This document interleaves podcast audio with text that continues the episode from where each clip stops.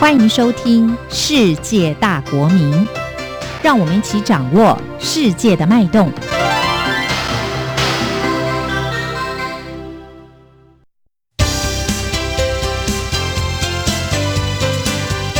公民新世界。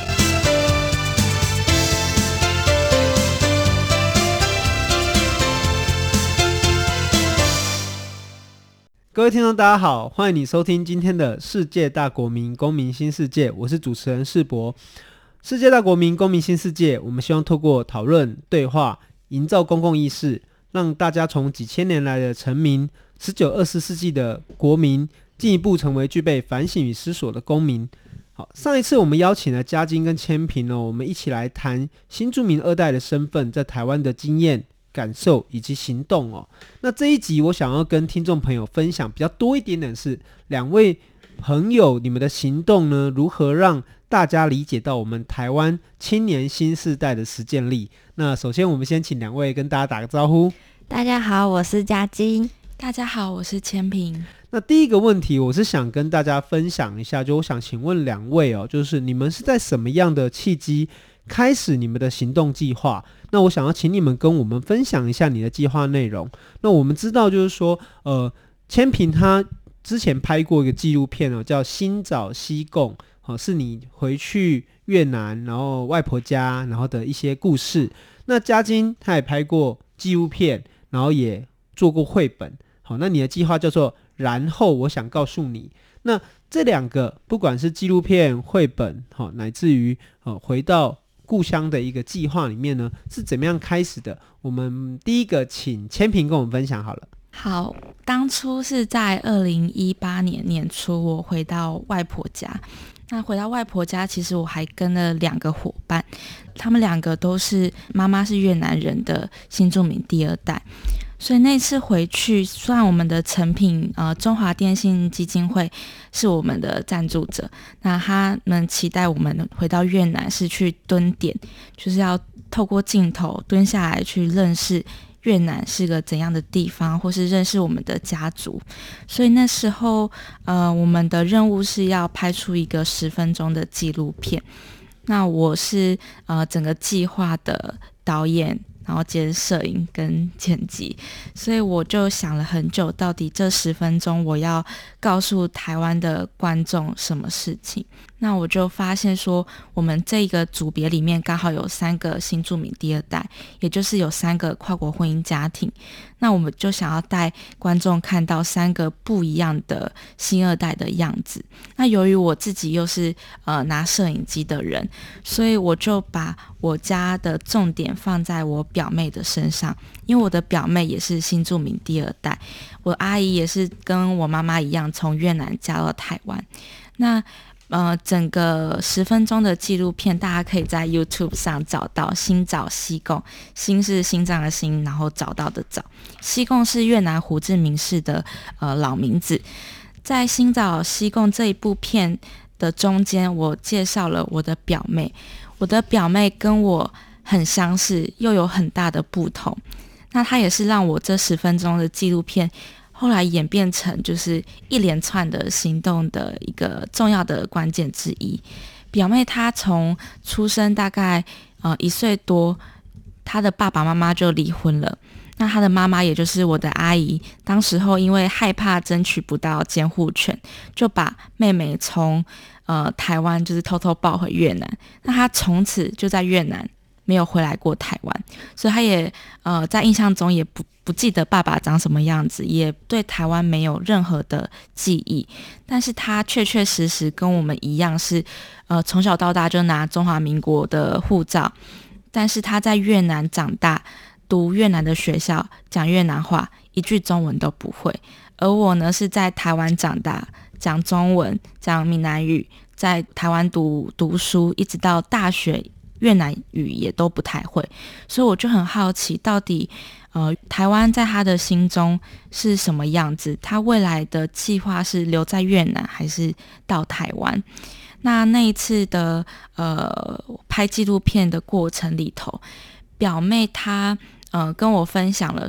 其实在她呃她认识我之前，就是在我回回回越南之前，他其实非常痛恨台湾人，因为他觉得台湾人对他妈妈很糟，所以他一直也不想承认自己是台湾人。但是到最近几年，他可能嗯接触了跟他年纪相仿的同才，像是我或者是我的同伴们。然后他也分享说，其实他在越南的时候，因为他的姓氏很特别，所以老师每次点名点到他的时候，都会特别关心他一下，让他觉得自己是一个呃很特别的人。那因为基于这些点，加上他父亲最近几年也有开始去联络他，试着跟他重新建立联系，所以他开始好奇说他的。故乡，他的出生地台湾是一个怎样的地方？那他也希望有机会可以在呃爸爸身体没有继续变糟之前，能回到台湾跟爸爸见面。所以纪录片拍摄结束之后，呃，我就开始帮忙协助处理他的国籍的问题，因为他等于是在越南非法滞留了十七年。所以他必须先呃上缴一些罚金，然后被遣就是遣送回来台湾之后，要去呃入籍，因为他的那个户口也已经被除籍了，所以要透过呃入籍，然后把身份证办回来，再办五年的签证回到越南去完成他的高中学历。但这边又有一个新的问题是，高中毕业然后呢？他的决定是想要回台湾继续读书，因为他其实在越南他的成绩是很顶尖的，然后他在班上也是班上的领导人物。那他希望回到台湾继续就读大学，因为在越南的话他是外国人，他没办法继续读大学，可能要透过其他的认证啊，或者是其他的管道。但是到台湾，回到台湾又有一个问题是，台湾没办法承认他在越南的学历。加上他中文不好，所以考同等学历测验也有困难。那他要么重读高中，要么的话就是没有办法真的马上让他衔接到大学段。所以表妹的例子让我发现一个很庞大的问题，叫做隐形的新二代。像他这样的例子其实很多，可能在湄公河一带或者在其他东南亚国家都有很多像这样的孩子，可能因为不同的原因被妈妈带回去母国，然后照顾长大。但是他们成年之后，很大的问题就是他们的生涯，然后国籍的问题。所以，呃，隐形新二代也是我在这个计划中发现的一个问题，这样子。好，那其实刚刚千平分享，我觉得有一个重点就是说，你透过一个计划，你发现更大的问题，而且这个问题其实需要有人去行动才能带来改变。那嘉金可不可以跟我们分享一下，你又是怎么开始你的这个行动计划呢？嗯，一开始的时候，因为我们家比较特别的是，我爸爸是在做兰花产业，爸爸是台湾人，妈妈是菲律宾人，爸爸在菲律宾做兰花产业。所以几乎我爸爸长时间都在菲律宾，然后妈妈在台湾照顾我们。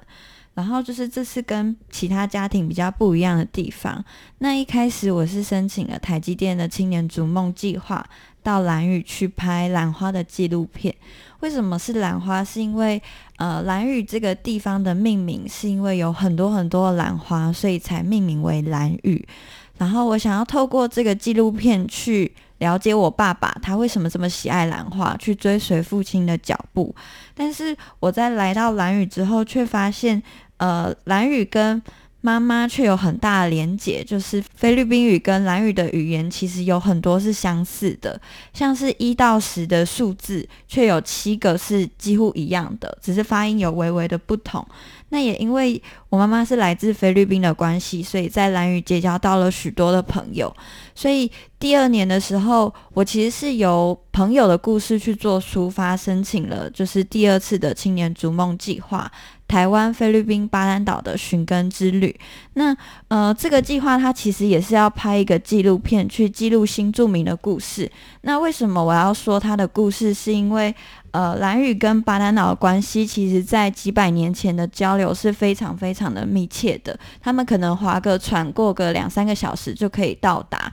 但是却因为兰屿跟巴丹岛隶属于两个不同的国家，接受了两个国家不同的殖民，像台湾被日本统治过，那可是菲律宾却被西班牙统治过，所以在殖民上其实有已经有开始有很大的不同。那现在兰屿隶属于台湾，巴兰岛隶属于菲律宾，所以两地没有办法直接往来的交流。可是兰屿跟巴兰岛的距离其实只有一百四十五公里，却因为国界的关系被迫分离，所以必须要飞越两千三百四十公里。那我在兰屿的时候认识了一个新住民，他叫做丽塔。他有一个三十年的梦想，就是希望有一天可以跟巴兰岛的家人全家团圆。就是我们可能会想说，全家团圆这么简单，可能在过年过节的时候就可以见到家人。可是对于新住民来说，回家就像要等待一个机会一样，可能你存够了钱，有了时间，你有健康，有就是有很多的因素，你才可以回家。最重要的是钱，因为一个人要回去，可能就是两万到五万以内，那你还要带许多的礼物要回去，所以这个新著名的阿姨，她叫丽塔，她已经有将近十年的时间没有回去。那我是以呃一个二代的身份去做出发，是因为他的女儿，他两个女儿从来没有回去过妈妈的家乡，对对菲律宾的文化跟菲律宾的一些东西，其实是一无所知的。那我在这个过程中，就会觉得说，其实自己第一年是。可以帮自己完成梦想。那第二年的逐梦计划是不是有机会能够帮别人完成梦想，去记录他们的故事，让更多人可以去了解新住民在台湾的一些处境？所以你后来，我记得你除了这个哦，除了带着丽塔阿姨回家以外，你也做了一个绘本嘛？对，就是我为蓝宇做了绘本。那会做这个绘本。就是因为，呃，我在兰屿的时候，有很多的达悟族人就会问我说：“为什么你明明生活在台湾，可是你却会讲菲律宾话？但是我们的小孩子已经不会讲我们的语言了。”那后来我去试着去了解说兰屿的问题到底是什么。那因为兰屿是是台湾的离岛，那兰屿的就是学生，他们到国中、高中毕业就一定会到台湾来读书。到台湾读书，到台湾工作，或是在台湾共组了家庭，所以其实有很多的原因，像是离开家乡，没有人跟他们说母语，所以渐渐的就不会说了。然后还有他们的传统文化，其实因为在台湾生活的关系，也会忘记自己的一些文化，所以我就为蓝宇做了一本绘本，叫做《你不要忘记我》。吉木瓦娃娃雅格南，那这是达悟族语的，你不要忘记我。那会做这本绘本，是因为我想要把兰花的故事、兰屿的传统文化、兰屿的自然的风景特色，想要借由这个绘本去保存兰屿的一些东西。因为我发现兰屿有很多很多的东西都在消失，不只是传统文化，所以想要借由绘本去让大家记忆起兰屿美好的样子。我所知道就是说，其实你们除了刚刚讲的这些计划之外，你们后续其实这几年也做了一些新的东西。呃，第一个我想先问千平，就是说你要不要跟我们分享一下那个营队啊？就是我很好奇，就是说你是在哪里办，然后有多少人来参加这个活动，可以跟我们说一下啊？好，那个营队其实是在去年暑假的时候，然后办的地点。呃，对我来讲是意义很大的一个地方，是嘉义的乐在家文化站。它是由呃纪录片导演阮经宏跟蔡崇隆导演，他们他们两个也是跨国婚姻家庭，因为阮经宏导演本身就是新住民。那他们在嘉义民雄呃。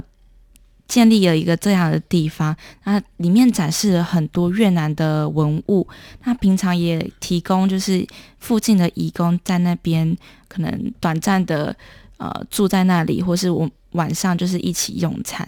所以在那个场合里头，你会很有趣的发现到台湾人，不仅包括就是呃蔡崇隆导演我们，或者是说其他的呃民雄的邻居们，晚上可能会有。不同族群的人，包括义工、新住民，还有第二代，然后跨国婚姻家庭或是不是的，呃，不是跨国婚姻的家庭，都聚集在那边一起吃越南菜，然后一起聊天，有时候还一起唱卡拉 OK，有些歌还会互通，因为旋律一样。所以在那个地方，我其实也是在台湾认识越南文化的一个重要的据点。那在那里，我就办了跨国婚姻家庭议题工作坊。邀请来的就是呃大学四年以来，一路上可能透过很多活动啊，或是分享会所认识到的新著名第二代。那时候也有请嘉金来分享他的纪录片，那很印象很深刻，就是纪录片的时候其实还在剪接的状状况，然后我们就彼此分享说，嗯。因为是在场比较多新著名第二代，所以我们比较有机会去分享在生命经验上有共鸣的点，然后以及说未来有哪一些议题可能是需要我们下去行动，才有机会帮这个族群发声的部分。因为像那当时候在呃审课纲的时候。我也有意识到说，在整个教育意教育的制定过程里头，可能只有在审课纲的这个环节，有机会把跨国婚姻家庭的呃多元文化的一个立场放进到教育里头。因为在新住民这一端的话，可能因为语言或者是文化上面的还有一些障碍跟呃限制，以至于他们没办法像。我们从小就在这里长大，然后了解这里的文化跟语言的掌握度比较高，能够进行像倡议或者是公民呃议题的推广。所以新住民第二代可能是未来在这些议题上非常重要的实践者。那这样的工作坊就是来凝聚大家的呃想法，然后一起往前走。那呃，我所知道就是说，嘉金其实最近在桃园也有一些自己的行动嘛，那可以跟我们分享一下。我记得你最近在准备规划一个影展嘛。对，就是我在桃园办了一系列的东南亚新著名影展。那这影展里面，其实为什么会想办这个影展，是因为我自己在拍纪录片的时候看了很多不同的作品，然后就觉得很可惜，为什么这些作品没有办法聚集在一起，然后大家一起去讨论这些相关的议题。所以就是在新著名文化会馆的支持下，我就办了这个东南亚的影展。所以就希望能够透过这个影展，然后引起大家对于新住民有更多更多的了解，然后有更多的交流。好，嘉晶，其实我今天听你们讲很多，跟你们也分享一下好了。其实我自己啊，就是像刚才千平提到的，其实麻药比后也是对我来说一个很大的影响者。就我在大学的时候啊，也曾经办过麻药的活动。就我邀请他来讲他的纪录片，就是请问番民，就是说，呃，他在谈原住民族证明运动的一个过程。那所以其实我发现，哇，原来不止麻药不止启发了我，然后也启发了你这样子。而且我我应该没有跟你们讲过嘛，就是呃，我其实是不替代役，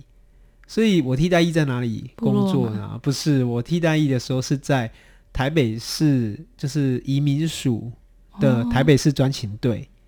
所以对我来说，我的我的服勤经验其实是跟移工乃至于移民有很大的关联。那为什么呢？因为呃，我们那时候台北市专勤队是在就是一个收容所，是在那个就是小南门那里这样子。所以呃，我负责的工作就是每天下午会有人来就是探望这些收容所的朋友，然后移移工朋友，然后我就要帮他们稍微检查一下。食物啊，就是就是有没有违禁品之类的这样子，然后或者是要送他们去宜兰，对，但但虽然我做的好像是一个这个很像狱卒的工作，但是 但其实也是因为这样的关系，所以我就跟越南的朋友啊，或者菲律宾的朋友、印尼的朋友，其实有反而那一阵子那一年有很密集的接触这样子，然后其实才开始慢慢打开了我对于这个移民移工，和乃至于就是呃外籍外跨国婚姻的这样的一个理解跟认识啊，那呃。我我我这边就有一个小小的问题，就是问说，其实我们一开始都不会预料自己会变成一个行动者嘛。那同时，当我们开始想要采取一些行动的时候，我们可能也希望带来有一些改变，或者是有一些成果这样子。那我想问的就是说，在你们这个短短的一些行动的过程中，你们有看到改变了什么吗？或者说，你们的目的有没有被达到？可以跟我们讲一下关于这方面理想跟现实之间有没有落差？我觉得最大的改变是打破大家的想象，因为想象有时候可能是一个很可怕的事，它可能是一个误解或是歧视。那最近大家对于新住民第二代的想象其实是好的，然后是充满期待的，但是他可能忽略了说以前跨国婚姻家庭在社会上所承受的压力。所以打破想象是这些实践其实蛮重要的，可以看到的成果。那在一开始在推广这些议题的时候，很多人会问说：“你可不可以告诉我，为什么我要关心这件事情？就这是不是你们家庭内部的问题而已？是不是比较个人的事情？”其实这个问题我也想了很久，但因为本身是读政治学相关。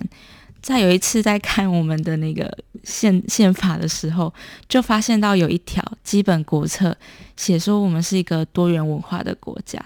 但是在这个多元文化在二零一九年，它还是没有落实，它有很多政策可能是逆着它而行的，它是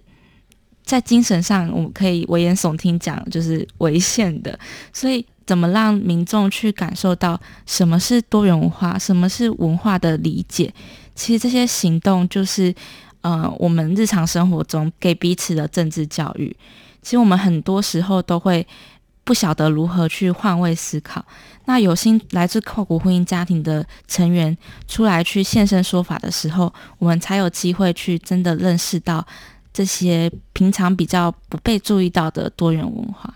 那嘉靖呢？嗯，其实我一开始没有预期说可以带来什么改变，就只是很单纯的想要记录这些故事，因为我觉得这些故事很值得被大家看见。然后当我做完这些计划的时候，还蛮让我。意外的就是，大家都会很好奇这部影片到底在说什么，然后会开始去关注新著名的议题，然后开始去认识新著名。这是我在拍这个纪录片之前完全没有想过的一件事情，反而我觉得是一个还蛮好的一个方向。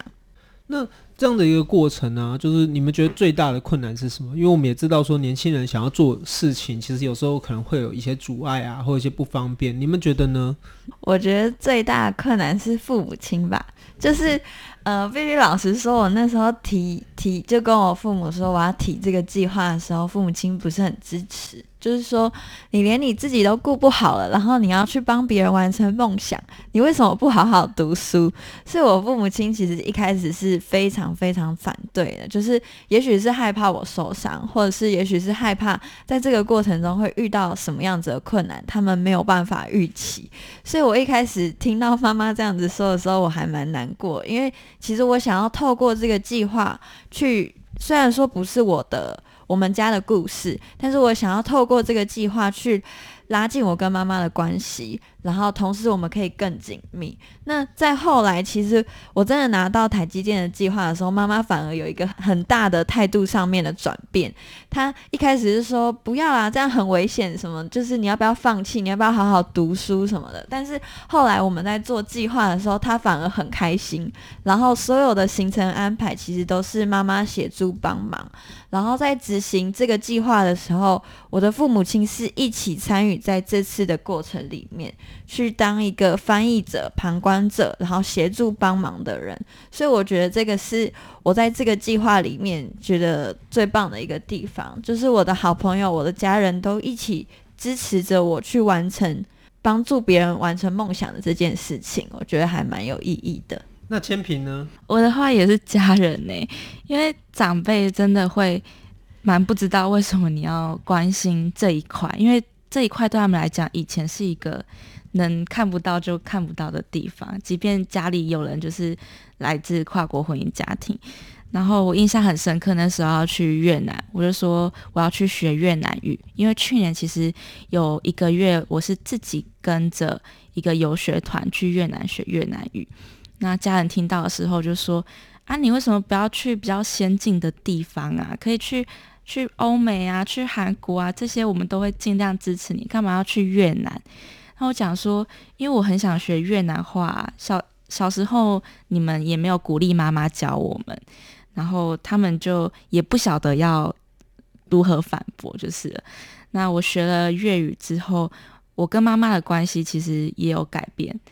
有一次我妈跟我聊天，就打给我，然后她就说：“你最近在干嘛？”我就说：“我在关心新住民还有移工。”可是我妈听不懂什么是移工。所以我就说啊，外劳啦，然后我妈就说啊，我也是外劳啊，你怎么不多关心我？所以我就感觉到说，其实妈妈她的脸孔，她讲中文的口音，她在路上被理所当然的认为是外劳，是很正常的。所以这也让我感觉到说，就是外劳的处境也会影响到说新住民他在社会上他的自信心，或是他的嗯，他觉得自己有没有办法融入社会。因为总不可能在路上你看到那样脸孔、那样口音的人，你可以辨别他是不是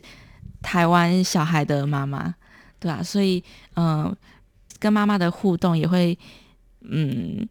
影响我在这些实践上的动力。嗯，其实我蛮意外的哦，因为你们两位都提到，就是最大的阻碍是父母亲。我觉得不知道是不是因为可能你们两位是女孩子，可能爸妈比较担心，或者是什么因素。其实，呃，我这边可以跟你们分享一些经验，就是说，呃，行动会被阻碍。我觉得可能是因为世界变得太快，然后很难被理解。就是说，这个议题，包括这个面向，它可能存在的机会不被认识。不过呢，我们对于父母的意见，我们要尊重。哦，虽然我们可能不见得接受，可是我们要理解他可能出发点是为了我们好。可是我们也要记得一件事情，我们可能不能改变任何人的想法，可是我们可以影响他。就是我们透过争取实际的成果，我们就可以让他们接受。然后我们知道我们在做什么，久而久之，他就因为我们的成果，然后对我们的事情有更多的认识、了解，转而支持这样子。那最后，我想要请你们跟大家分享，简单说一下，你们会建议台湾的年轻人，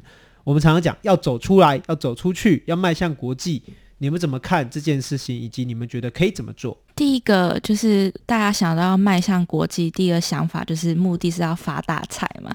然后发大财的话，其实语言很重要。那最重要的语言是什么？其实英文，说实在的，它因为是大家都会去学习的一个语言，所以英文固然非常重要。但我们学习东南亚的语言或是其他比较特别的语言的目的，其实为了文化。为了可以融入当地，然后让你有机会认识更多的当地的朋友，所以我觉得迈向国际的话，要能在文化上也展开，就是开拓自己的心胸也很重要。我会。建议就是阅读，就是现在的人好像都不太 喜欢读书，可是我觉得有很多的东西可以在书本里面去找到知识，然后你会跟这个世界开始有更多更多的连接，所以我觉得可以透过阅读去寻找答案，所以我觉得是阅读是一个很棒的方式。好，感谢两位来宾哦，那也感谢各位收听《世界大国民公民新世界》。我们这一集的主题由岛至岛的新世代，其实我们在意的就是说，从岛屿到岛屿，从一个国家到另外一个国家，嗯，台湾的年轻人其实开始思考自己从哪里来，未来又可以去哪里。世界不是只有西边的一个方向，脚踩的泥土，面朝向海洋。我相信理解跟关怀，我们可以让彼此更加的温暖。好，这里是世界大国民公民新世界，我是主持人世博，谢谢你的收听。